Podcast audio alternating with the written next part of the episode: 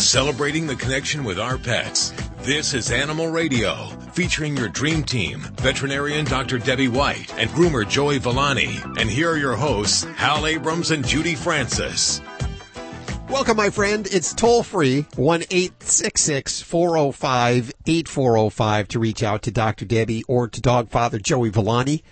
On the show today, uh, we're going to have a guy, Dave Baker is his name. He has a website. It focuses on a lot of things animal, but one thing I really love about the website is it talks about pet food recalls and it lists all the pet foods, Ooh. all of the pet foods. Any pet food that you, you could imagine is listed there, whether it's been recalled in the history of the food. And I think this is really the only collection of this kind of database of information that's Yeah. really public. And uh, so he'll be on the show in just a couple of minutes with us. Also, Clint Eastwood's daughter, Alison Eastwood, will be back. And as if you might remember, she loves fostering animals. Oh, she's a big animal lover. She's up to some new stuff, including a fundraiser, I believe. And I believe her dad, Clint, has also uh, just adopted some foster animals. So we'll find out about that in just a few minutes right here on Animal Radio. Miss Lori Brooks in the newsroom. What's going on today? Well, if you got a cat, hoping that that was going to help you stay mice free around your home, Uh-huh. you might have to get something else. In fact, the, the experts say you definitely will, and and we'll tell you what that is. This something else, by the way, is is furry and has four legs. Two cats. Two Yay! One.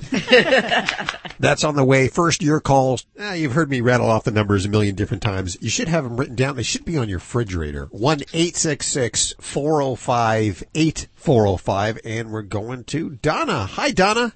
Hello. How are you? Where are you calling from today? I'm calling from Reading, Pennsylvania. Oh, I love you guys. Well, so what's going on with your animals? I have a Chihuahua, and she does this excessive licking and kissing, Okay. Oh and my. Um, she's getting rust spots. I call them rust spots, like Okay. under her arms where she's been licking so much. Yeah. So does she have any sores in those areas or do you just see the discoloration? I just see the discoloration. Okay. I So don't know Oh, yes. if she's doing it because she's bored. Unlikely. So I think a lot of times we kind of think dogs lick excessively for various reasons, sometimes for attention or being bored. And, and you know, the reality is it's a symptom. So excessive licking is a symptom of something. The trick is to figure out what it is.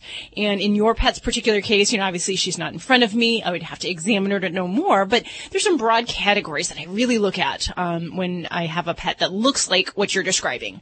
Um, so there's kind of three basic categories that I look at. Um, the first one is things like parasites, things like fleas, um, or microscopic parasites like mites. And these are things that can be evaluated and treated for pretty readily um, by your veterinarian. So that would be number one. The second thing would be infections. So um, infections can sometimes occur on their own, but sometimes happen secondary to something else. And when we see that, we might see sores, we might see redness, we would have maybe an odor, and depending on the type of infection, we may need to treat with antibiotics, we may need topical sprays or shampoos, or even an anti-yeast medicine. So it kind of depends where we fall. But the third thing, and I'd say the most common thing here in my practice right now, is allergies. And we definitely can see um, problems with allergies either year round or seasonal, so meaning at different parts of the year. And that can cause a pet to be very itchy, scratchy as well. And that's something that we might address in a quick fix kind of situation, like using maybe either a steroid or the new medicine called Cytopoint, um, which is an injection for itching. Um, that can give some quick relief. And then we look at, okay, what do we need to do strategy wise if it's allergies for the long haul? And that might be, you know, maybe some long-term medicines, fatty acids, diet changes. So I'd have to say in your situation, Donna, we could kind of go in different ways here. Um, and unfortunately with radio, we haven't figured out a way for me to view pets through the, the radio. But have you gone to the vet? That's my first question though. No, I'm no, I'm getting ready to take her because I'm going to get her spayed. Okay, good. Well, those would be the things that I would have you ask specifically about is whether they think it could be some kind of infection, maybe a parasite, or maybe, you know, do we need to address allergies and some relief for that? So that's just kind of, kind of streamlines it a little bit. And it may be something that they want to treat her skin before we talk about putting her through a surgery because we want good healthy skin, especially in the spay Yeah. area, before we go through that kind of sterile surgery. So that might be something also to, um, you know, question your veterinarian about whether they want to do that surgery right away. Okay. Okay. Um, but people keep on telling me that Chihuahuas lick excessively, kissing your face, licking you, licking your hands, licking your mm-hmm. feet. That they do this excessively, and she did not do this excessively. She did not So before. that's why the question. What's my Okay. question? Okay, well, and so there's licking oneself and then licking inanimate objects. So if she's licking herself where she's got like this, the staining on her fur, I first look mm-hmm. at her as, you know, is there a medical cause for that? Yes. Okay. There are dogs that definitely have some behavioral traits where they will do excessive licking. Um, and I see that maybe some in Chihuahuas, but I see it a little bit more in poodles. Miniature poodles are probably the poster child for excessive licking. Um, and some of those dogs will lick the humans. They'll lick the furniture nearby them. They'll lick the air. And they can do that for various reasons. Um, sometimes it can actually be a medical problem, like a stomach problem. And they do that um, kind of as a way of uh, releasing more saliva, which helps to calm their stomach and gives them some stomach relief. Other times it can be a, like a obsessive compulsive problem where they do that because they can't kind of figure out a way to cope with their anxiety. And so, so that's a little bit different kind of situation than what we were Yeah. talking about with her licking herself. Yeah. Um, so, but yeah, so that might be something else if you find that she's licking everything under the sun that we look at that. Um, but it is hard because, you know, if we've got a skin problem, sometimes that lick desire, you know, it, it makes her feel good. And licking can Yes, be a and I- really re- rewarding thing. It, it kind of releases dopamine. So kind of like, you know, an addict that goes back for another Yeah. fix. Dogs with, you know, some of these different skin problems or obsessive compulsive disorders lick because it, it starts to feel good for them. So, oh, okay. so before we say she needs a psychological adjustment, let's get her a medical check. gonna the physical stuff. yes. Thanks, Donna, for your call. Toll free at 1 405 8405. I had a cat and it licked the, the cement, uh, the uh, concrete, and we found out that it was anemic and that it was looking, yeah, what needed that's some kind of. That's a little different. Yeah. Yeah. So when we start licking soil or um, the ground or or like concrete, that usually makes us more worried about some kind of deficiency, and like Mm-hmm. an iron deficiency, anemia is usually the cause of that. Um, so that would be a very extreme case of excessive licking on a specific item. Um, you know, there's a lot of cats that like to lick plastic bags. It doesn't mean that they have a problem. It's just kind of their little fetish that they like. so it's kind of like what they're licking. That's really helps us to decide if it's important or not. Toll free 1 405 8405 or ask your question from the free Animal Radio app for iPhone and Android. And let's take another call for the good doctor, Dr. Debbie. We have Jim on the phone. Hey, Jim, how you doing? Well, I got a Lhasa Apso that's got, I don't know if it's got fleas or I don't know if it's a diet because he's itching and scratching and biting himself till he gets really raw. Okay. What parts of his body is he doing that on? Normally it's like his rear legs back in the hind area and underneath his leg. Okay. Well, I mean, what part of the country are you calling from? This is, uh, I, I live in a little town in Newbury Park, California, Southern California. Oh, okay. That's right. You said that. Okay. Yeah, it's like so so yeah. like the food or something. I, like, I don't know, because I tried that, um, that stuff you put a drop on their collar or something. Okay. Yeah, and the big thing is that when we're talking about the causes of itching, um, one of the first things in many parts of the country we really have to address very aggressively is flea control. And, um, you know, in most places where there's humidity, moisture, and we have temperate uh, temp- temperatures that are calm in the summer months, you know, we're going to have problems with fleas. And they are just a huge problem in that one bite can cause an itch response that can last for days, weeks. So it's hard sometimes to see these little critters, and they only spend a very small proportion of their time on the pet. And um, so we need to do a very good vigilant flea control. That might be something like a spot-on product that you sound like sounds like you may have been doing, um, but it also is going to require um, finding out a little bit more about what's going on in your pet's skin. And uh, when we're talking about allergies, that can be a huge cause of itching. And there's food allergies, which are related to the proteins that they're taking in, and that a pet can be sensitive to those, um, as well as inhalant or environmental allergies. So there's kind of this whole bag we kind of classify as allergies, but they can be from different types of situations. So food allergies, yes, can cause itching, and it's probably one of the more common things in my area that cause, cause itching in the Las Vegas area. Um, but we also want to look for things like those fleas as well as infections, yeast, bacterial, um, and other types of processes that can be going on. So uh, for me, I would take a look at your baby. I would do a nice physical exam, look through their fur. If there's any redness or sores or moisture on the skin, I'd like to sample that because that gears us towards the right medications if we need to go there. Um, so I think that you're going to need to get at least some veterinary guidance on this from someone who can put their eyeballs on your dog, and we can work through that. Um, some of the simple things that we can try, at least until you can get to the vet's office, are going to include using things like antihistamines. Um, most dogs can tolerate things like Benadryl, chlorpheniramine, uh, which are antihistamines that can help with the itch response. Um, so that can be something that can be used, as well as Give like a Benadryl. Yeah, yeah. Most dogs can take Benadryl. There can be some sensitivities for some pets that have seizure disorders and things like that. But you will want to confirm that and check with your veterinarian to make sure your pet can take that and that that would be appropriate. But that would be something they can guide you through.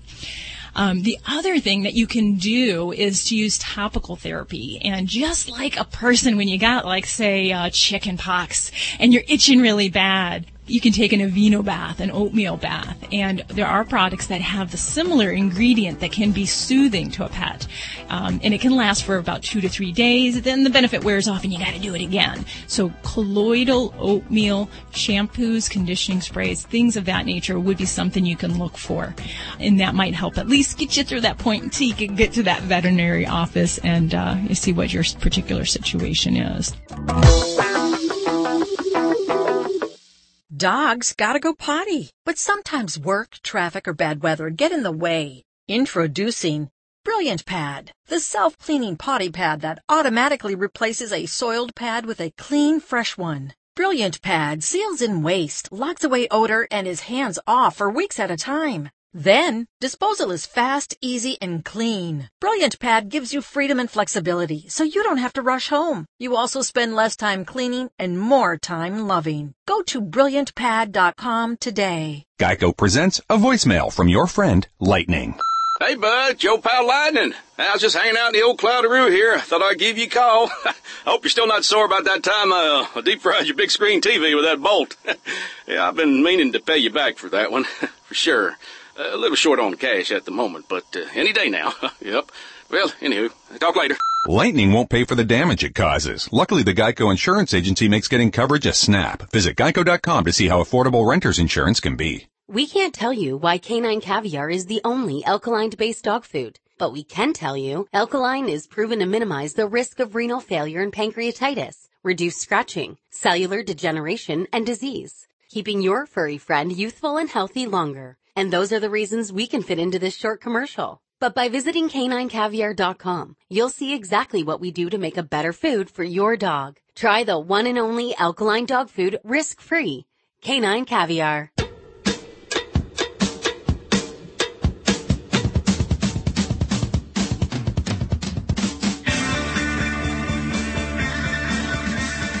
It's Animal Radio. Celebrating the connection with our pets toll free at 1 405 8405. Just a couple of minutes. Robert Semro with five dangerous pet poisons found in every home. Five dangerous pet poisons found in every home. Every home. Every home. Wow. Yeah. And I would I would guarantee yes that beyond five, um, you probably have more than that in your house. Sure, I can think of five just off the top of my head, and I'm so uh, Robert's right around the corner with that. Uh, Dave Baker next hour was going to tell us about his website and pet food recalls, and in just a couple of minutes, Alison Eastwood, Clint Eastwood's daughter, a big animal fanatic, joins us for her second time here on Animal Radio. Uh, Lori, what are you working on? Oh, got a great story coming up. Uh, you know, all animals actually, and every human too, eventually will leave this planet. But what uh, somebody did to tribute their dog, probably one of the most special things ever. Okay, I can't wait. I don't hear- know that it's legal or sanitary, but we'll tell you what it is. Okay, now you got our interest. Okay, that's on the way in just a couple of minutes right here on Animal Radio. Let's go to the phones for Dr. Debbie right now. Hey, John. Hi there. Good afternoon. Welcome to the show. I appreciate it. Uh, I have a, a, a five-year-old English bulldog. His name's Bodie. He's my rescue. He's deaf, but he's just all of a sudden done something totally out of the normal. He's licking the air, and he's going around in circles. And I, I don't know what's wrong with him. I'm, I'm scared it's a seizure. I don't know what's going down. Okay. So when he's uh, going around in circles, is it only to one direction or does it vary? Yes, yes, only one direction. Only, only Okay. to the right side. Only to the right. And what else is he? Anything else while he's spinning? Is he is he licking while he's spinning, or is he just he's licking, spinning? he's licking while he's spinning. I mean, I mean, and the tongue is coming out farther than that, you know, that he does when he drinks water. I mean, it's out there. Okay. And how long does this last? Uh, it could go on for uh, a couple minutes. Okay. And then what does he do afterwards? Barks. You said barks, not farts, right? No, barks. He barks. Yeah. okay. Because we know bulldogs do a lot of the other two. yeah, he's he's he just he's like he's angry that he just had this happen to him, type of thing. Okay. Now, and when this is happening, does he do anything with his head as far as any head shaking, twitching, No, any kind of no. movements? No, nothing like that. I tried to I tried to hold him when he's when he's doing the the blicking thing, so he doesn't start moving around. It's it's just it's it's frightening eh, because it's out of nowhere. You know, he's he's sitting there lying perfectly still on the ground like he normally does, and all of a sudden he rips up, starts licking the air, and he starts going to the right hand side, and and like he's trying to get something. Yeah, I, I'd have to agree that to me this sounds like a form of a focal seizure. So not so much like the grand mal seizure that you know epilepsy is so typically associated with, but yeah, um, the kind of like the licking seizures we see that quite a bit. Um, some dogs will even have just like one muscle or one body part will twitch or have a repetitive motion. Um, so that would be my first thought. Now some of the other things I do occasionally see dogs that do excessive licking and they might spin um, kind of associated with it, GI disease, so gastrointestinal disease. Um, that is a little bit different, and I kind of uh, do a little bit more of a workup looking into the intestinal problem, things like inflammatory bowel disease and so forth. Um, but usually those pets also have some GI signs, so we have you know problems with vomiting, diarrhea, uh, problems absorbing their food, etc. So I'm going to say seizures t- number one on my list, GI disease is number two, number three at the very bottom, um, some ob- obsessive compulsive disorders.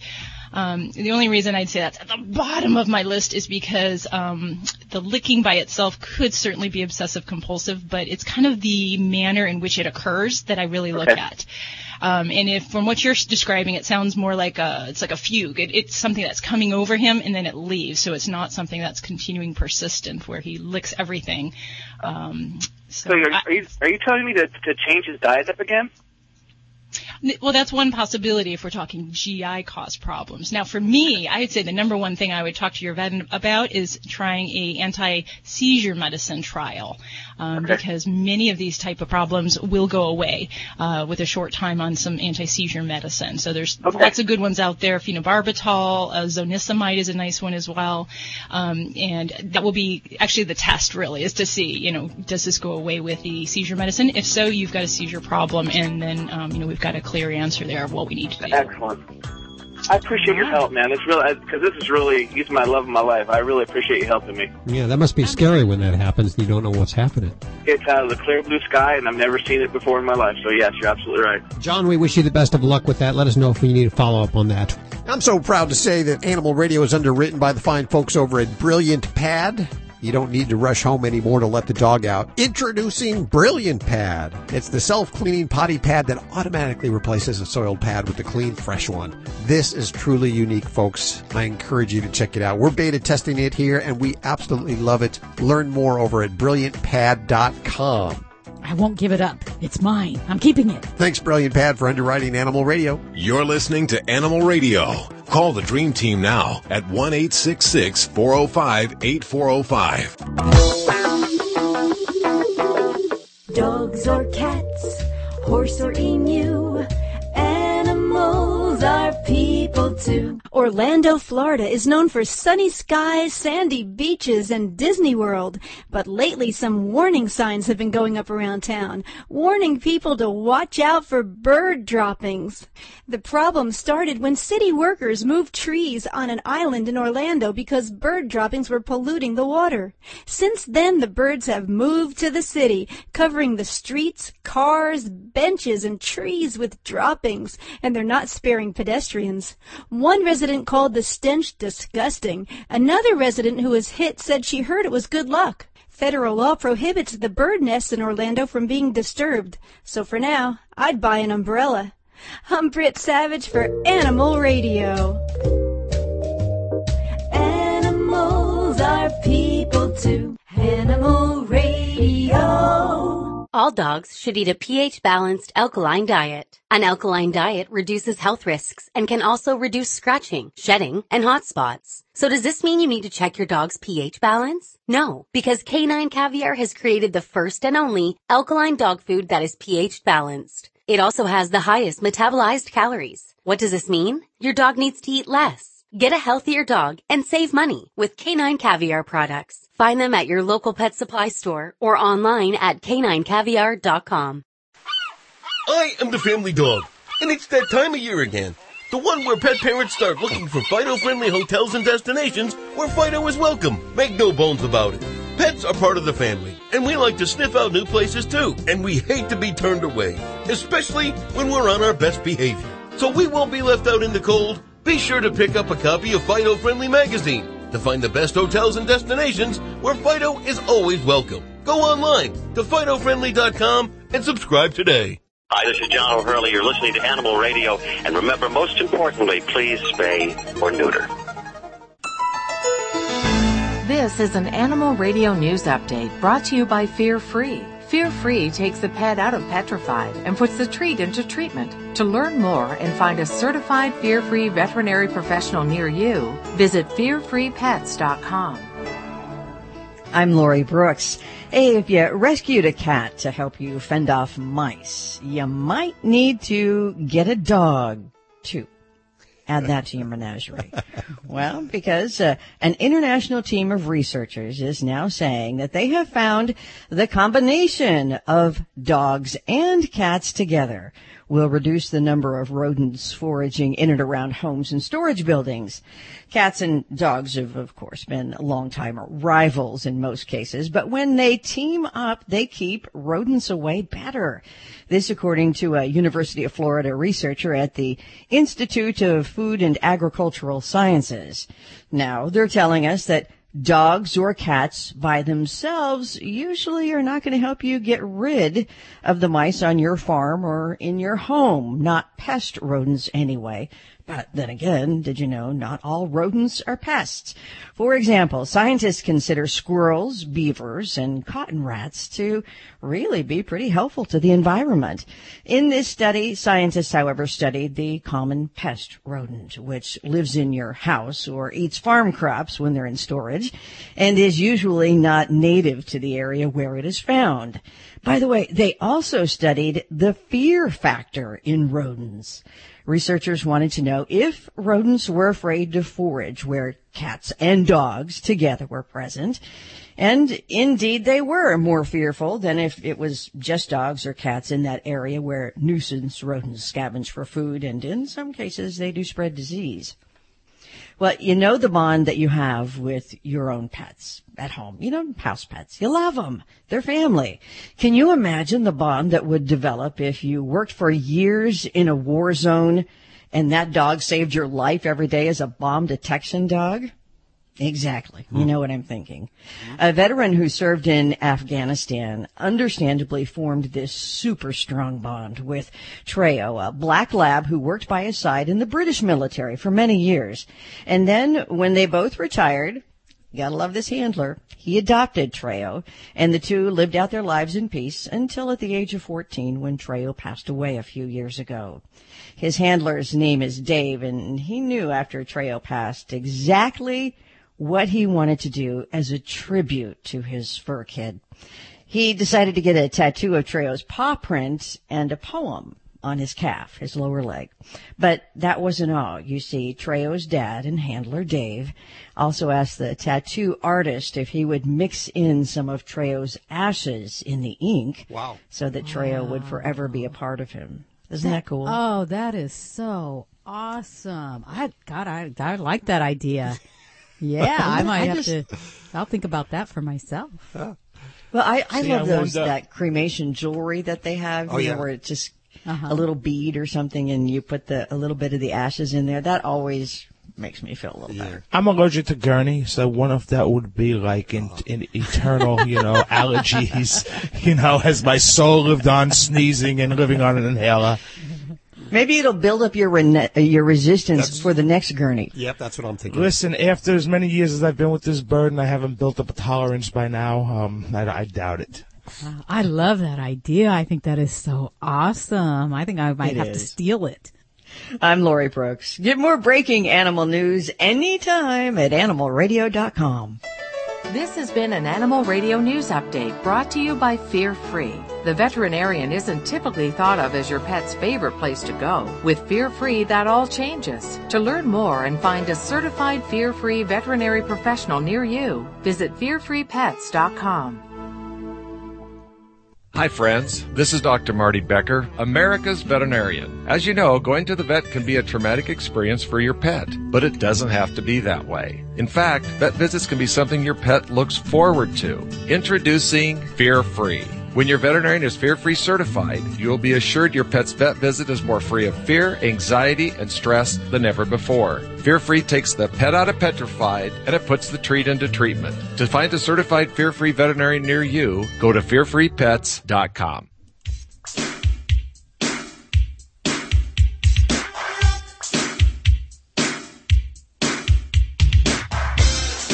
It's Animal Radio, celebrating the connection with our pets. In just a few minutes, we're going to talk to this guy that's made a website, really cool website, that will tell you if your food that you're feeding your animals has ever, ever been recalled. Ever? Ever been recalled. And if so, what the recall was about. Mhm. And uh, it's kind of neat because I've looked at all the foods that uh, we have fed our animals, and some of them have been recalled before. Yeah, unfortunately. Uh, but there's some that have not, that have pristine records. And those are the ones that you'll want to know about, and you'll hear about them with this guy coming up in just a few minutes. Right now, we head to Alison Eastwood on the phone. Hi, Alison. Welcome back. Hi, thanks for having me again. Set the scene. Are the animals around you? Actually, yes, there is a cat behind me having his late breakfast, and uh, there's some uh, foster puppies out in the front yard playing in the Aw. sunshine. So, You are into your foster animals. Let me tell you that right now. Of course, you have the website uh, fosterfurkids.com. What are people going to find there? Is that a way to, to hook up with animals that need fostering? Yeah, um, my rescue partner and I, uh, you know, after doing years of rescue now and really seeing the need to try to get more people out there to help us foster and save lives, we came up with this idea to do sort of a an informational free website for rescues, shelters and then people who might want to foster uh, or transport as well. So um, it's just a great way to connect people uh, via your zip code, so you can find people in your area, you know, who um, you know might be doing rescue or or need fostering, and and put people together. You know, I'm one of those foster failure guys. You know? Yeah. Well, we we love that, and we also hate it because obviously, if you foster fail, you don't have you don't have as much room to take in more fosters. But it's so great, you know, to fall in love with with a foster baby. How is your organization funded? Um, we're funded through donations. Uh, we usually do several uh, fundraisers a year. We've actually got one coming up May 5th here in Hollywood um, at a art gallery that we've done now for um, three. This will be our third annual, so we're excited to be doing that, and and then donations from generous people who love animals and want to support. So you're not the only one in the family that does rescues and fostering. It looks like your dad, Clint Eastwood, just got two rescue puppies. Yeah, well, they they weren't puppies, but yes, he did rescue a Chihuahua or or adopt a Chihuahua from the uh, from the AS uh, the I'm sorry. SPCA there. We're, Yeah, we're just picturing this, a tough guy, big Clint Yeah. Eastwood with a chihuahua. I would have suspected he would have been at least a lab guy Yeah. or something like that. But a Chihuahua, really? Okay. Well, they've got a couple big dogs that his girlfriend had before they, you know, started dating and then they've now, you know, adopted. They actually rescued a dog, another Chihuahua mix is, you know, as I don't know if your your listeners know, but we have a terrible problem in Southern California and California in general with with Chihuahuas and overpopulation. So they actually rescued a dog from like a parking lot up in Los Banos, which is a very Oh, rural farming community and uh no microchip, no collar, couldn't find any sort of owner, so that that dog just won the lottery. Lives in Carmel Valley with my dad and his girlfriend. So That's great. That's awesome. You know, and that that points out something really important here, and that is, you know, I still see and still hear about people that will go to a breeder and they will buy a Chihuahua. They they don't realize that they can foster, they can uh, go to a Chihuahua rescue, they can find these and young ones too. And there's organizations now that are taking animals from like Southern California because we have such an excessive amount of chihuahuas and taking them to New York and other states so they can be adopted where there's a need for them. There's they don't Yeah. have the abundance. Yeah. we just sent 25 to British Columbia, so Wow. we've been sending them all over, and I've got uh, I've got a couple probably going to Seattle um, this upcoming weekend. So yeah, we we send them away a lot because there isn't uh, the small dog overpopulation problem in a lot of these states. So. Mm-hmm. Do you think it was the Taco Bell campaign that influenced that? Seriously. I I know I'm yeah, I think it is Taco Bell. I think there you know there was Beverly Hills Chihuahua, Yeah, which yeah. is a big movie with George Lopez, and we've actually been I've worked on a campaign called Save the Chi, which is on Facebook, and George Lopez sort of lent his support to it because, yeah, I mean the the Taco Bell, and then if you remember the heiress Paris Hilton was walking around Uh-huh. with little tiny teacup Chihuahuas for a long time, and I think all of the different media and exposure and people making it sort of a very popular breed ended up causing this massive explosion of uh, of backyard breeding and people just you know wanting to have Chihuahua puppies. So it's been it's been tough for them, poor guys. Well, you've done a fabulous job, and thank you so much for what you're doing with the foster animals. And I encourage listeners to check out fosterfurkids.com as well as eastwoodranch.org.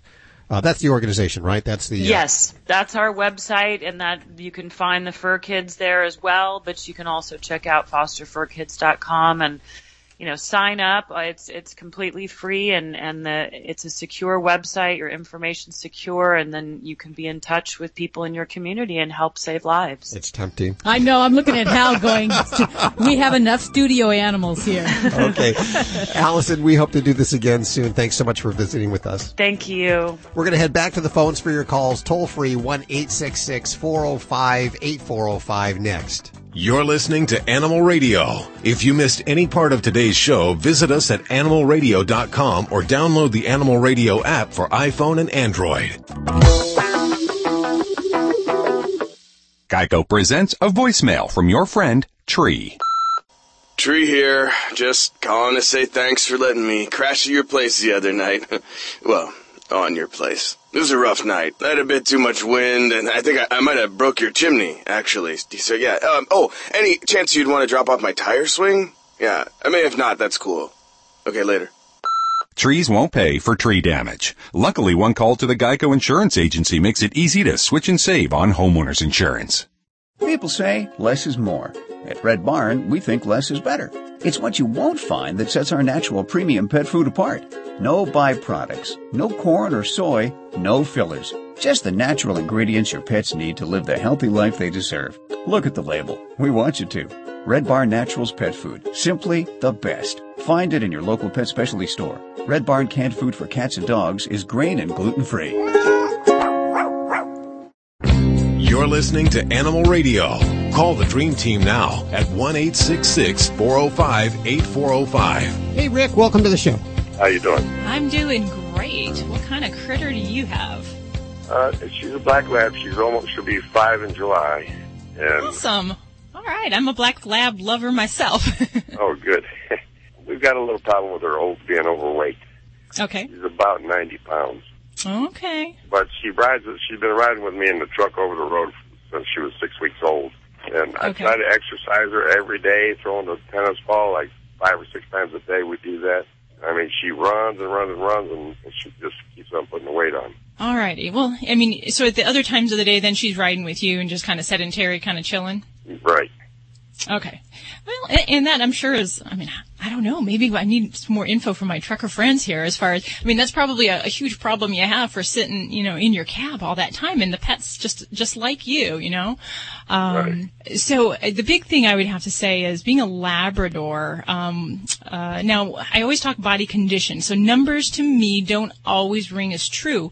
Um, but if she's a 90 pound and you can say as her father, you could say, yeah, she's heavy, then, then I trust that. Um, because the ba- body condition is by far more meaningful than any number on the scale. So if you put your hands on her chest and you feel like some uh, fatty resistance before you can actually feel ribs, you know, then we then we're talking that yeah, we're carrying extra weight there. And if we don't have a nice little uh, inward turning hip when you look at the top view of your dog or the side view, um, then yeah, then we're probably in the overweight category there. So Yeah. the big challenges for you would be, um, you know, limiting calories and then increasing your exercise. So I like the idea that you have tried uh, doing uh, retrieving and playing ball because that is a great way to help expend energy. Um, so we want to remember that same kind of formulas for us, about 30 minutes to 60 minutes of continual exercise. So ball playing may not be able to fill up that whole time, but leash walking um, and other types of physical activity, swimming would be wonderful. Um, those kind of things. swim. Yeah, and you know what? That's such it. It exhausts them. It really burns up the calories very wonderfully. So uh, swimming and retrieving for me would be some of the big ways to kind of help burn down her energy level, um, kind of tire her out, and then maybe also supplement that with a little bit of walking, leash walking along the way. Um, Okay. But calorie wise, we really got to watch what you're putting in the in the the doggy's gullet. Um, so if if we need to get on a serious weight loss program, then I like to go into some of the therapeutic uh, weight loss diets. Well, I've, I've switched her over to a, a, a healthy weight, and more expensive stuff. And Yeah. I only give her a half, uh, one cup in the morning and one cup about four in the afternoon, five in the afternoon. Okay. Now I'm going to caution you because with some of the, you know, there's some great foods out there on the market that are marketed as a weight loss diet. The problem that I have is that for real true weight loss, we really ought to have um, your veterinarian involved in kind of supervising that. The problem becomes when we take weight loss foods that are sold on the general market and we restrict the volume for our pets. We can actually cause problems. Um, by decreasing the amount you feed, you can limit not only the calories she's taken in, but also the nutrients. So we don't want her to be um, nutrient deficient, and we also don't want her to end up feeling hungry and unsatisfied. So uh, I would certainly uh, check with some of the different local vets in your areas what kind of prescription weight loss foods they have. There's different ones by Purina, Science Diet, Royal Canin, IAMS. There's oodles out there, but really to get on one that is that is made for weight loss. And the idea is those foods have higher fiber. They may be supplemented with carnitine to help burn fat. Um, and those are going to be my best recommendations for diet. And we really look for maybe only 1 to 2% body weight loss per week. So we're going for gradual. We don't want to make her hungry and make her frustrated in any way. Um, the other thing you might look into, um, and for any retriever especially, I'm always suspect with this if we're talking weight issues, is to have her thyroid level screened. Um, it is a common cause of weight gain in many breeds, um, but also um, especially in these Labradors, um, where we can just kind of not maybe eat a lot, but just kind of pack those pounds on over time. Um, and I would certainly personally wish for a thyroid problem to, to lose weight uh, if we could all take a magical pill. But um, you know, if that is a problem, I would hate for you to miss that and uh, not have that evaluated. Uh, another question I have: She expects a treat every time that she goes to the bathroom. That's my fault because I. Every time, whoa! Every time she goes to the bathroom. You said every time she goes to the bathroom, and right? Uh, every time that I get out of the truck and I come back oh, in, Oh, okay. you know, I give her a, a biscuit. Now I used to give her the medium-sized biscuits. I cut her down to the puppy ones. Okay. Okay. Well, here we go to the nitty gritty. Now the truth comes out, Rick. Now I know what the problem is. Definitely. She's being overtreated. Definitely. So, uh, I guess that's the first and foremost thing. You're doing exactly what my mother did. Every time the doggy went outside, even if it wasn't, he didn't do anything, he would fake it to get a cookie. Um, so, uh, we called them cookie runs in our house because my dog was so smart. He'd run out, come back in, get a cookie, and I'm like, "Mommy didn't do anything. And she'd be like, he tried. so, so yeah, so um, indefinitely, I would say we want to go to a high fiber uh, biscuit. So puppy, if you're talking small, that's great. Um, but if you're talking made for puppies, yeah, those are probably higher calories, and we don't need to go there. We can try substituting other things. So you can try uh, those little fresh baby carrots. That's a great little treat. Um, you know, you can look at her daily food amount, though, what you're feeding her, and take one kibble out. And remember that you can't add more in for the day. Measure out her feeding amount, and if you're giving her a piece of goodie every time she goes outside, she may not have anything to, left over to eat at the end of the day. So you may want to rethink your reward system for. uh, How about just like a good girl, good girl, or something like that? She'll look at me and look at the treat box. And look at me and look at the treat uh, box. This is where, Rick, it takes tough love, and I can tell you, I got those big brown eyes from my Labradors too. I treat them maybe one out of a hundred times when they do something on a command. And that's all it takes. You're listening to Animal Radio. Find us at animalradio.com. Log on, learn more. Don't let a scar steal your spotlight. Mederma Advanced Scar Gel is the only once daily scar care product clinically shown to reduce scar appearance, making it one of the most cost effective products available. Our unique formulation utilizes patented ingredients to improve the appearance of scars old and new. So to look your best on your big day, trust your scar care to Mederma Advanced Scar Gel. Visit Mederma.com to learn more about our growing family of skincare solutions. Celebrating the connection with our pets. This is Animal Radio, featuring your dream team, veterinarian Dr. Debbie White and groomer Joey Villani. And here are your hosts, Hal Abrams and Judy Francis. It's Animal Radio, and uh, last hour we had Alison Eastwood, Clint Eastwood's daughter, on the phone. She's uh, she's a foster failure. Fanatic. Fanatic, yeah, that was the word I was looking Yeah. for. On the foster failure. In fact, her dad, Clint Eastwood, just adopted. What do you think? A Chihuahua.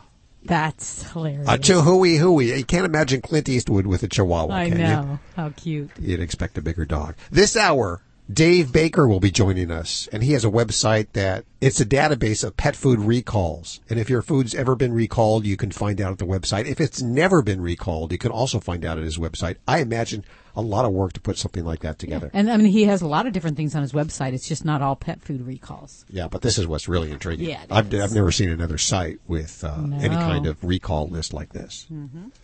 So we'll talk to him in just a couple of minutes right here on Animal Radio. Miss Lori Brooks in the Animal Radio newsroom. What are you working on for this hour? Well, there's something out there called a BFR or BFRs. Has nothing to do with big deals or best friends. Okay. Um, but it can be very, very, very dangerous to your cat. I can't even imagine now. Uh, Hang on. I will hang on. I'm not going anywhere. I'm going to stick around today. Uh, let's go to the phones for calls for Dr. Debbie right now. All right, let's go to it.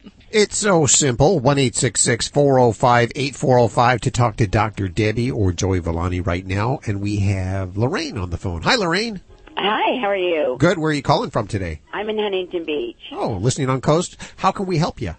Well, I have a cat that brought home a feral cat that's going to have kittens any day. Oh, wow. Oh, how nice. Yeah, it's, she's beautiful too, but um, I'm just not sure if there's anything I should know or do, or should I just let nature take its course? Well, I gotta ask you, you said your cat brought home a cat? So like went out and picked up some kind of, uh, stray kitty and said, hey, come to my house, I got a good deal, and I'll let you stay there? Exactly. Well, that's how I got him. Oh. so you know, I've had him for two years now. He, um, yeah. So we're pretty fortunate. Um, so is he neutered? He's not. No. Okay, so maybe it's his woman then, huh? right, that's right. Well, that's what happened. Yeah, I'm sure because this happened once before, like a year and a half ago. Okay. So, um, anyway, we're not. Um, I'm not. I'm just not sure what to do. Okay. Like, um, she's outside, and she does let me, you know, pet her, and she does come in to feed to eat, and um, you know, she's petable now. Mm-hmm. But um, you know, I don't know if I should try to keep her in, or you know, if I do, do I bring the kittens in when she has them? If she has them, where I can find them. Okay. Well, there's a, a lot of possibilities here, and I guess um, some of this depends on your degree and interest of, in involvement. Okay. Because we know that kittens that are birthed and live outside are going to be more likely to become feral, and they're also going to be more likely to, uh, you know, die uh, due to predators, infections, and so forth. So, yeah. if you are prepared to, to take this new family into your home, then I would have a couple of suggestions. One would get this boy neutered. Yes, I know. Yes. That's very important. Otherwise, he's going to keep impregnating females, and you have a population explosion problem there. So Right. that would be number one. Number two for her is I would set her up in kind of her own private area. And if she's is she tame where you can handle her, or is she just No, I, tolerant like I say, I can pet her, and she does come in to feed and that. But I tried to keep her in the house the other night, and she just went like ballistic. Yeah, yeah. She just was And- trying to, you know, she was trying to scratch out the door, and um, she just went crazy. She laid down for a little while, and she'd pace, and then she'd want, you know, figure she was trapped again or something, and so I can't pick her up. Um, Okay. All right. But you know, like I say, she So- does come in. She's she keeps she stays pretty much in the backyard right now. She's found a tree that she kind of she's it's actually in a big pot, and she's she's in that like right now and all the all of the time almost now. Mm-hmm. So she, you know, I don't know if she'll have the kittens somewhere that's familiar with her or. Um, yeah. So the the trick is that you know if like I said if you are going to try to help you know get these kittens placed into homes, Oh yeah, we, we will. we need to we need to have human involvement with these kittens when they're very young and they need to be taken away from mom at a young age. So that's that's very important because they will start to assume kind of those feral tendencies of their mother. Okay. So so that is very important and, and if that's not something you're prepared for, I would certainly get um, on board with some um, you know rescue groups in, in town Yeah. um, to see if they can assist you in that no, endeavor because that's I'm at, I'm at home and I we pretty much did it the first time. We had she had four kittens and um I'm just Yep. concerned with this cat not being you know, do I like you just said, I take the kittens from her and do I hand feed them or Well, usually I would let them, you know, become weaned by mom, and that starts to happen between four to six weeks. But during that time, it would be important to have the kittens used to human contact. Okay, so, right, you know, okay. and that's why if mom is in the house, you have some control over that. If that's not possible, you know, you have to realize that some um, feral cats would become disturbed if you keep handling the, the babies. If if she's cool with that, then great. Then I would certainly handle those babies all throughout. okay. Um, their their kittenhood. Um, and, and you also asked about pregnancy wise. And um, cats, fortunately, more so than dogs, um, delivery tends to go off without a hitch. But they do certainly have potentials to have uh, complications and, and do occasionally need C sections for delivery. So um, my general guidelines with that are really um, that most labor in cats, and this is specific for cats, should be over within six hours from the time the first kitten is born to the last. Um, each kitten, you know, may t- take anywhere from 30 to maybe 60 minutes to be delivered. Um, so if we have a mom that's pushing beyond that, um, then that could be the sign that she's having a difficult labor and that she needs to see a veterinarian, which opens a whole new ballgame for you. Right, Um, yeah, so, financially yeah. and for the for catching her. Um, Mhm. Now, when she has these kittens outside, which I presume she's going to do, do I, if I do, I pick those kittens up and bring them in and put them in an area, and will she come in and feed them? Hopefully. Yeah, you can certainly try that and see, and especially if you offer kind of a kind of a quiet area where they have some bedding, they have food and water indoors, and that might help to facilitate her becoming more accepting of things. Thank Um, it- you. it's just going to depend on kind of what kind of mom and what her behavior is. But Okay. yeah, the more we can handle these babies, the better chance that they're going to be well socialized, adoptable cats. Okay. And then the other thing to remember is mom needs to get spayed ASAP after okay, delivery. yeah. So Well, I don't know if can we're going to end up keeping her or not. I mean, it Yeah. depends on her. uh, You know what? She might Well- disappear after she has these kittens. I don't know that she's going to stay. Yeah. Um, Well, I the thing to realize is that you know she's just going to go on and keep populating your immediate environment. So, um, if you can't step forward, then I would certainly get animal health authorities involved because she can get pregnant while she's nursing. So it doesn't mean she won't get knocked up right away. Oh, so that's why I'm saying, you know, you're going to want to get the babies away from her, get her spayed, and that, you know, if you can't afford getting into that, that's where, you know, looking to see if you've got a, feral cat a coalition in your area, or if the shelters offer those kind of services for a neighborhood or in a Oh my community God, in your you've area. been so helpful. Like, just so many things to think about too. I know. yeah, yeah, it's like I figured, you know, there would be. um I just, you know, I just, you know, is she going to have these kittens outside? Do they, do they pick a place, like I say, that she's familiar with, or is she going to go completely somewhere else? That that I don't think is so much um, what I can predict for you. It's it's going to be usually cats and dogs will seek out areas where they can nest.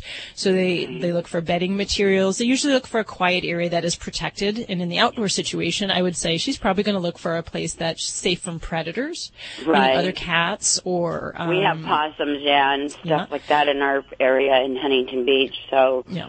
All right. Well, Lorraine, I'm going to tell you the number one thing you need to do as a responsible pet owner is get your male cat neutered.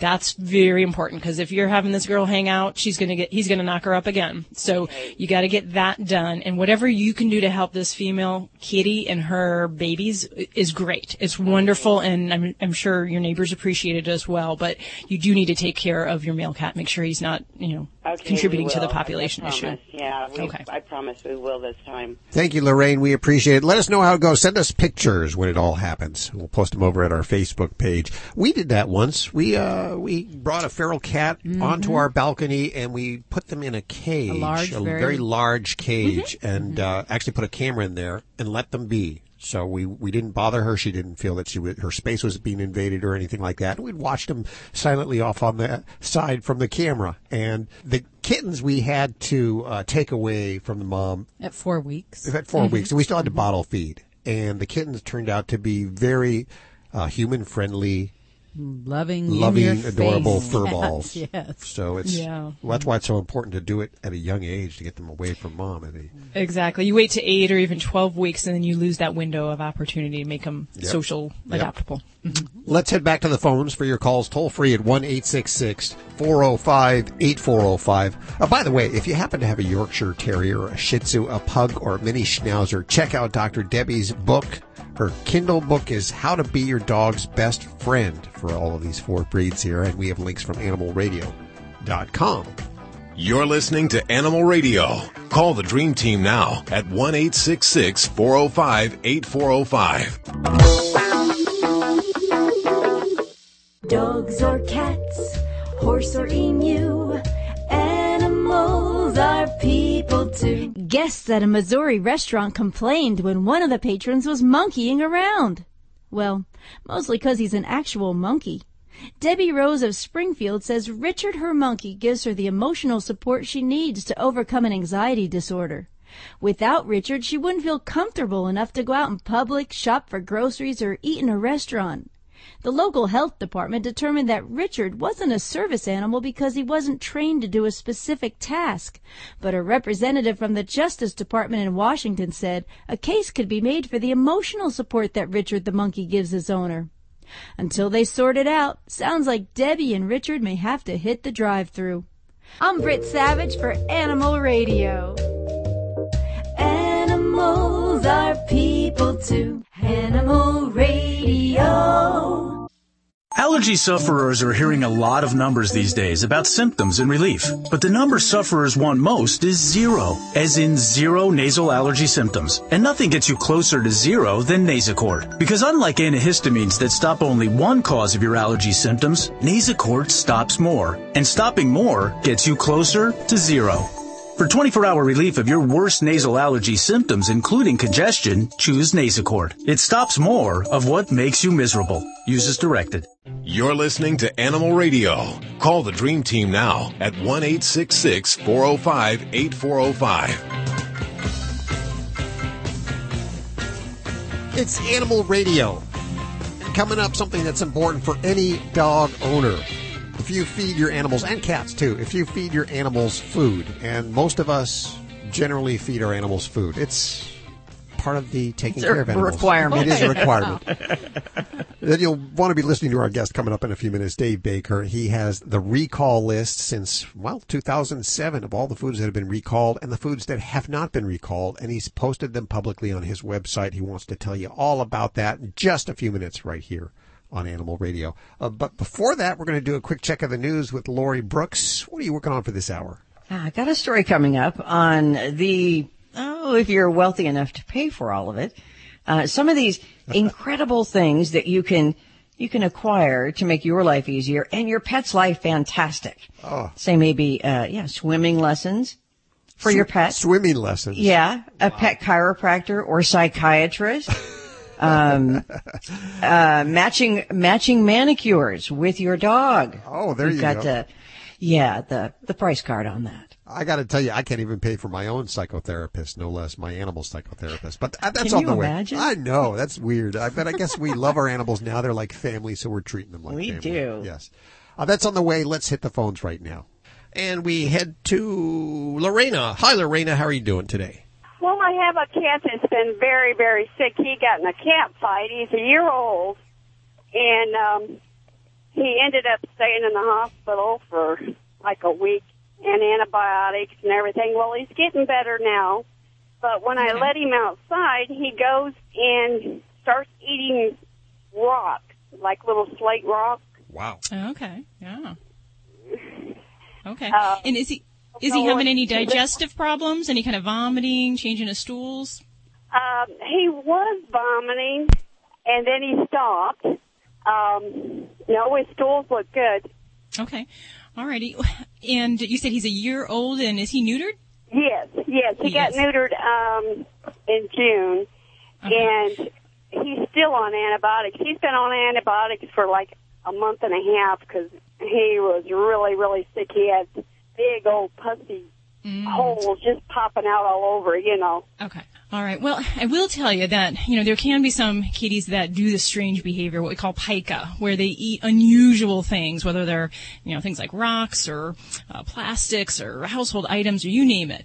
Um, and that can be a behavioral problem, but I would actually be a bit concerned with your baby that we might have something else going on. And um, some of the common causes of a cat doing this and eating such strange things can actually be something as simple as being anemic, having a low red blood cell count. For some reason, it triggers an instinctive response, and the animals try to eat things unusual. And that may be that they're trying to rebuild iron or something in their body, um, but that can be a common cause. So for me, I, any kitty that does this, I would pull a blood panel, check that, see what his blood count looks like. It wouldn't hurt if he hasn't already been tested for kitty leukemia and kitty AIDS Yes, to double has. check. He has. He has. Good, good. Yes, Um, because um, they checked him before I put all this money in him because he was a barn cat, and he said before you go to putting all this money in him, we're going to check him, and he's good on leukemia, and his blood count looks good.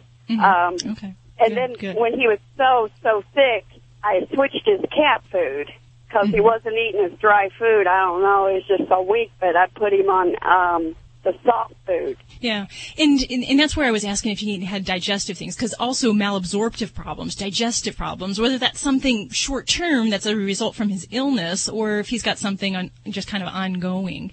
Um, but uh, diet management, so keeping him on a food that he can digest well, that produces good poops. In some kitties, I will also, if they're doing this just as a therapy, I will try vitamin B injections. Um, cobalamin is the specific B vitamin, and and do that um, at least on a weekly basis just to see if that helps. If it does, that may give us some um, support that he's got something more digestive in nature that we need to investigate and to look at. Um, and that's something your vet can do pretty easily. Okay. Now, Um, so he I would also lost a lot of weight. Is there something I can do to help him gain weight? hmm Yeah, and, and a lot of this is going to go back to getting him through this illness, so making sure his health plane is good. I will often, even if we don't see worms, I deworm a kitty. Um, that also helps to treat for some of those worms we can't see, like stomach worms, which never even passed in the stool, um, and they pick up from eating insects and things like snails and so forth. So uh, deworm him. I'd see about those B vitamin injections, and then um, make make sure that um, you know you stay on top of that that red count. So if he's still not pulling around, I may even want to recheck that CBC just to make sure he doesn't have a problem there.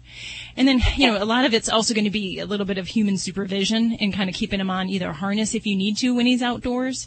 Um, if he's not where he's 100% well yet, I, I really wouldn't recommend him have full rein outside. Um, that might just be a little too much freedom for him right now that he could get into trouble, and you can't supervise what he's ingesting at, at that point. So Yeah, he a little- doesn't. He doesn't stray far from the house because he's so weak.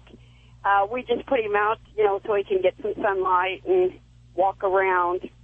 Mhm. Um, Just keep him away from that gravel. we don't want him eating that gravel because then we'll have another whole problem to deal with there. we have like slate. It's like a slate rock, and there's only certain spots that he goes to eat this. Yeah. And, And, and like I said, that's that may be something that's more of an instinct that he's triggering, that he's feeling like he needs to get some important minerals, iron, and so forth. So um, keep that leash, you know, in your hand. You can control where he goes, and just limit those times of exercise outside where you know he's going to be safe and he's not going to get into that. So I'll give your baby a pat. My goodness, it sounds like he's been through a lot medically going on there. Thanks for your call, Lorena. Good luck with that. 1 405 8405. That is toll free to our dream team. This healthy serving of animal radio is brought to you by the grain free Red Barn Naturals canned food for dogs and cats. Always made in the USA with natural, functional ingredients to support your pet's optimal health. It's available over at redbarninc.com. And thanks, Red Barn, for underwriting Animal Radio. You're listening to Animal Radio. Call the Dream Team now at 1 405 8405. Dogs gotta go potty, but sometimes work, traffic, or bad weather get in the way. Introducing Brilliant Pad, the self-cleaning potty pad that automatically replaces a soiled pad with a clean, fresh one. Brilliant Pad seals in waste, locks away odor, and is hands off for weeks at a time. Then, disposal is fast, easy, and clean. Brilliant Pad gives you freedom and flexibility, so you don't have to rush home. You also spend less time cleaning and more time loving. Go to brilliantpad.com today. Burger King presents Breakfast Stories. So I got two sandwich for four bucks, and I gave him one. And I gave him a thank you. Get two croissant sandwiches for just $4. Now made with 100% butter for a soft, flaky croissant. Only at Burger King. Price and participation vary. This is an Animal Radio News Update brought to you by Fear Free. Fear Free takes the pet out of petrified and puts the treat into treatment. To learn more and find a certified Fear Free veterinary professional near you, visit fearfreepets.com. I'm Lori Brooks. If you heard us teasing this earlier, we're going to talk about what those BFRs are. Yes. Uh, your cat, yeah, it turns out, is a repository for chemicals found in your home. And as, as scientists suspected, tests show that harmful chemicals can actually accumulate in the blood of normally healthy cats. Researchers found significantly elevated levels of these BFRs, which are brominated flame retardants. Um, and they found these in the cat blood samples. What they are is um, a class of chemical compounds that are used to make electronics, clothing, uh, furniture, I imagine even carpeting, less combustible or more flame retardant, to put it the other way around. The latest research in the journal Environmental Science and Technology shows that these BFRs can become dust particulates and then enter the bloodstreams of indoor cats. And, and also think about this because of their tendency to put anything and everything in their mouths. Toddlers and small children also have exposure levels of uh, similar exposure levels of these BFRs to house cats. So what do BFRs do once they're in your cat's body? Well, for felines, they are known to be endocrine disruptors, which can lead to thyroid disease later on in life. And thyroid cancer, I've had a couple of pets who've had that. That's not, that's not a fun thing to go through either. Well, when two Hartford, Connecticut police sergeants got a bad tip long time ago about illegal weapons on the Harris family's property. This was more than a decade ago. The family says the police came onto their property with their guns out of their holsters and they were looking for an abandoned car with a weapons stash. But that did not exist. So the search turned up nothing and it was fine until as the officers were leaving, the family's daughter accidentally let out one of their St. Bernards out the back door and the dog approached the unfamiliar officers in his own territory and the dog was shot Oh. twice oh. in front of the daughter, the girl. The Harris family then sued police there, stating that uh, this legal battle then continued for 11 long years. But now, after all that time and these multiple trials that happened, the city of Hartford has finally agreed to settle the case for nearly $900,000, three quarters of which the family says will go to legal fees. But you know, we hear about this kind of story, exactly that same story, um, a lot. So if you see police at your door and they're, you know, you can't imagine why they're there and you have a dog, I think I would put them away in a room and make sure that those two never came in contact, your dog and the police officers. Hmm. That's sad. It is, isn't it? Wow. Hey, when when a New York shoe designer brought home two poodle puppies recently, poodle puppies, uh, she knew that she had her hands full. One puppy's enough, but admittedly, this woman who was 55 said she was a, a terrible disciplinarian. So, like many dog owners who, you know, don't really want the responsibility, she called a trainer. She wanted to make sure it was done right, and she enrolled the pups in one week of boot camp at the cost of four thousand six hundred dollars for one week for both these puppies. No And way. I swear this is in New York and uh, New York City with the option of adding ongoing maintenance for eight thousand dollars a month. God, I could that But- could just do one dog and that would be enough for me. really, that's like more than my year. Yeah. Um, but boot camps are, are, aren't the only services, you know, and trainers that pampered pooches and we owners can pay for these days. There are things like swimming lessons, food delivery services, chiropractors, even shrinks. And if you're like me, I, I always think it's fun to know how much stuff costs, just in case I'm interested. So, for example, let's see, you can have your vet in New York City make a house call, and that just for them to come to your house is 250 bucks. Wow. Um, a pet chiropractic visit, uh, and I would say, you know, a small animal because it would be a different price if it were a horse. Uh, but about $75 and $100 if you're going to sign your dog up to have a massage. For $80 though, this company called Doggy Day Trips will take your furry child on a hiking excursion to a state park nearby or the dog store's summer camp. They will take your dog to the beach and give it swimming lessons for 150 bucks a day. But, but that's really a good deal. And that includes chauffeur service. Of course. Um, yeah. yeah. Sure. There's a, a pet psychiatrist in Brooklyn who treats anxiety, aggression, fear, even depression in dogs. And he's got more of a flat rate, uh, scale pay structure. It's $650 per case. Jeez. And, and that, but I mean, think about it. I mean, that could go on forever. I'd rather have a flat rate if you have a psycho dog. Um, and that will, it, it usually includes, he says, one visit as well as however many follow-up phone calls. And moms, you can even treat your dog to nail art that matches your own manicure.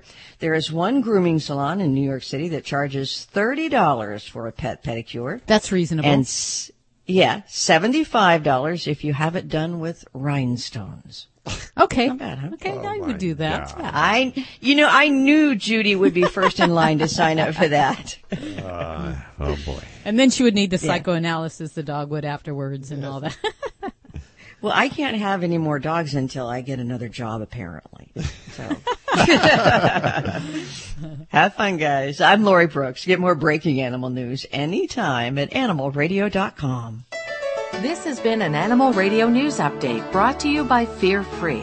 The veterinarian isn't typically thought of as your pet's favorite place to go. With Fear Free, that all changes. To learn more and find a certified Fear Free veterinary professional near you, visit fearfreepets.com.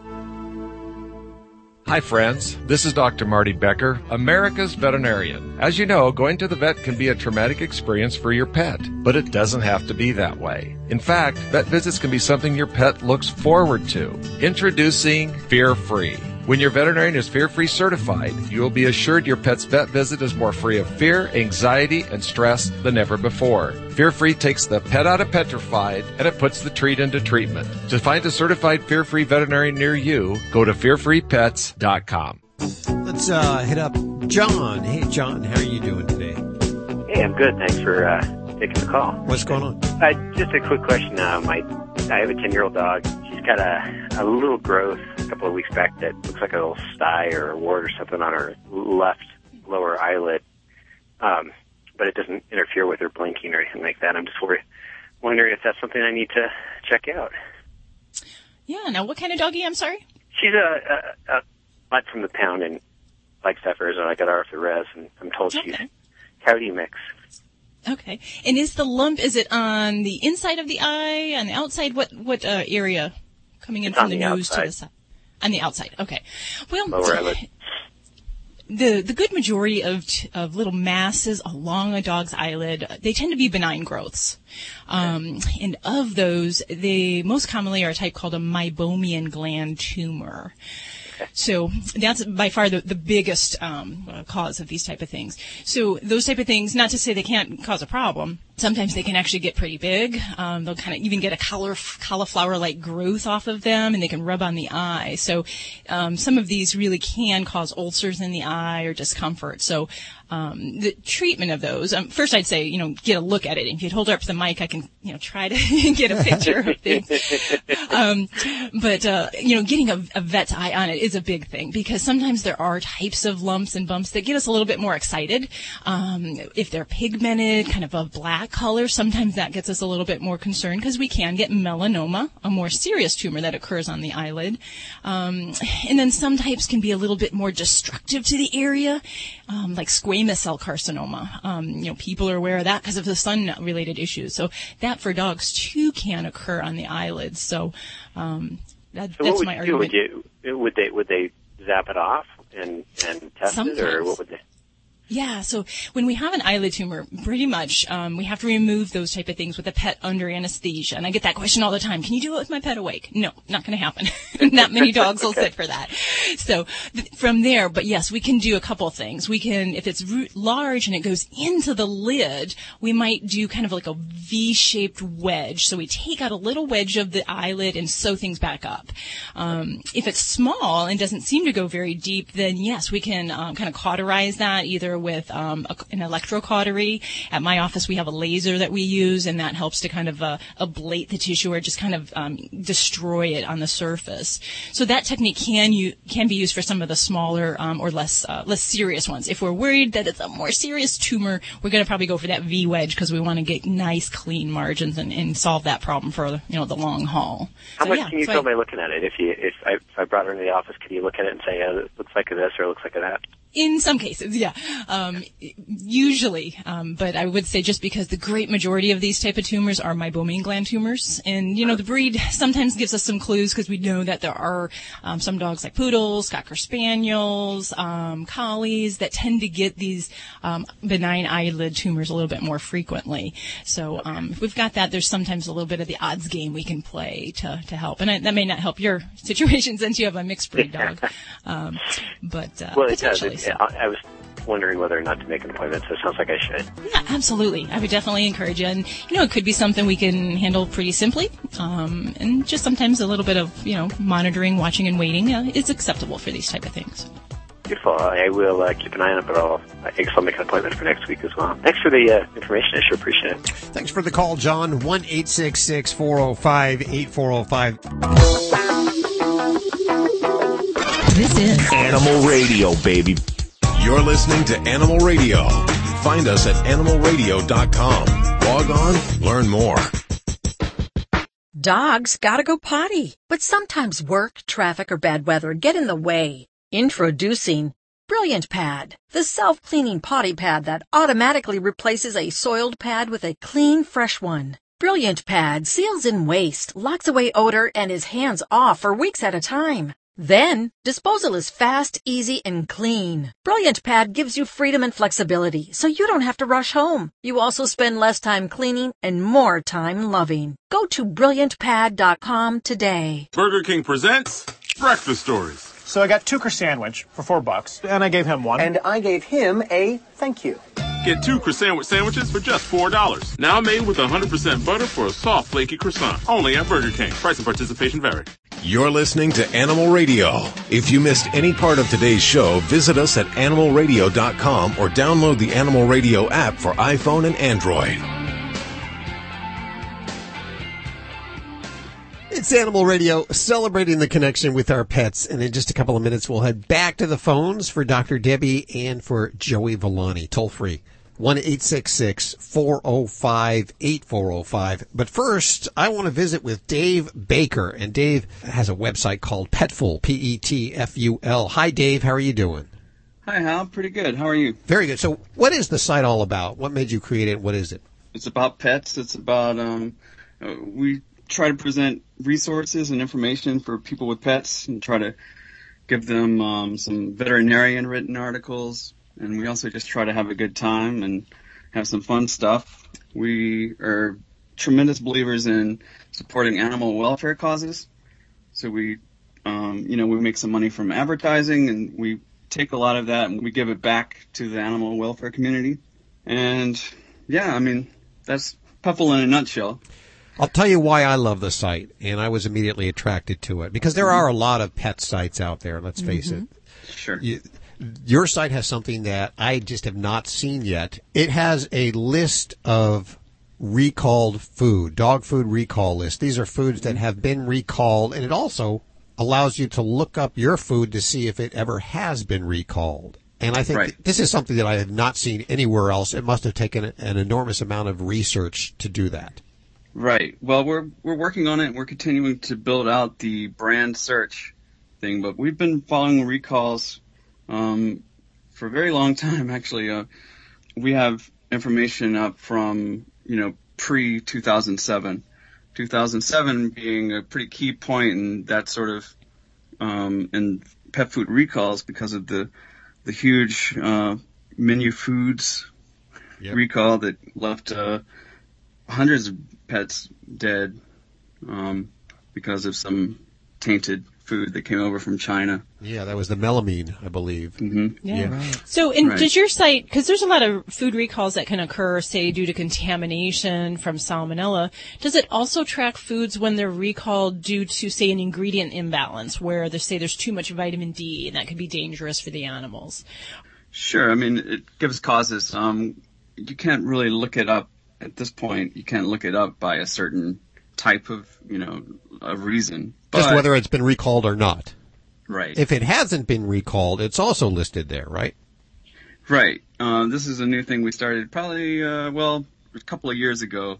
We said, well, people should be able to look it up by their brand. Just do a quick search and see, even when they're just standing, you know, in the in the pet store, looking at foods, they can go to their phone and just do a quick search. So you can search, uh, you know, uh, your brand. We'll say wellness, and if it's been recalled, it'll show that there are recalls, and it'll give a list of all the recalls that are, that we've found over the years. Are you? And as- if it hasn't, it'll also say so. It'll say hasn't been recalled yet. Are you astounded at the amount of recalls? It can be overwhelming at times, but you really have to kind of put it into perspective. I mean, there are really two ways you can look at it. You can say, well, foods are being recalled because there's a lot of bad things going on with the manufacturers and the ingredients. Or you can say, well, you know, the system of inspections and, and the oversight is, is working like it should. So yeah, I get that totally. Because you could be the optimist here, Hal. well, no, I, will tell you why I get that is I also get recalls for human foods too uh, in my email box, and that happens. There are dozens a week. So there's right. a tremendous amount of food that's being recalled, both human and pet foods. I think we did a story last year looking at the the top selling pet foods on Amazon. You know, I call them the most popular foods, and we we saw that um, all but two of the top ten uh, had had recalls at some point over the years.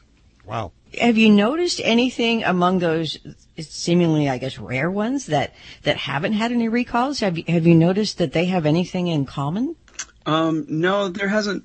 There's not really a common thing other than, I mean, obviously, pet food manufacturers are very concerned about quality. I think you can say that about any of them.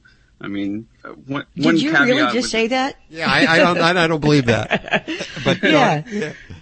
I will say no, that, because I, um, Dave, I read the, the report on the Evanger's recall and, you know, Okay. what had preceded that with, uh, the USDA inspections and stuff. And I can't imagine walking into that plant, just walking in there, knowing that there were no bathroom facilities indoor and there were no facilities where people could use a restroom and wash their hands. And I mean, there was, and that plant was built so poorly that th- there were places they could not even get to to clean. And it, you know, it kept coming up in inspection after inspection. Um, Right. that's really scary. It makes me, it grosses me out, really, I guess. we, we did find it very disturbing. We followed that pretty closely. Do you find that a lot of these recalls, some of them will happen two or three in a row, all because of the same problem?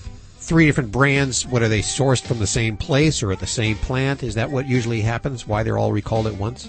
Sure, that that happens often. Uh, a lot of these foods are what they call co-packed together. Um, they're made basically made by the, the same facility or in the same place, and so they'll have something like a piece of metal gets in one of the cans, and then the other, you know, some of the other brands just that were produced around the same time in the same facility, they'll also have a recall.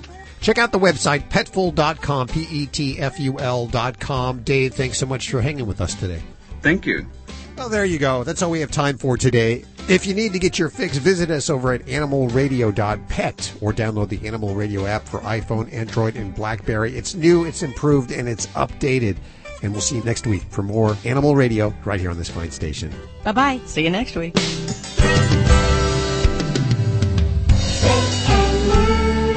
Always adopt, don't declaw. This is Animal Radio Network.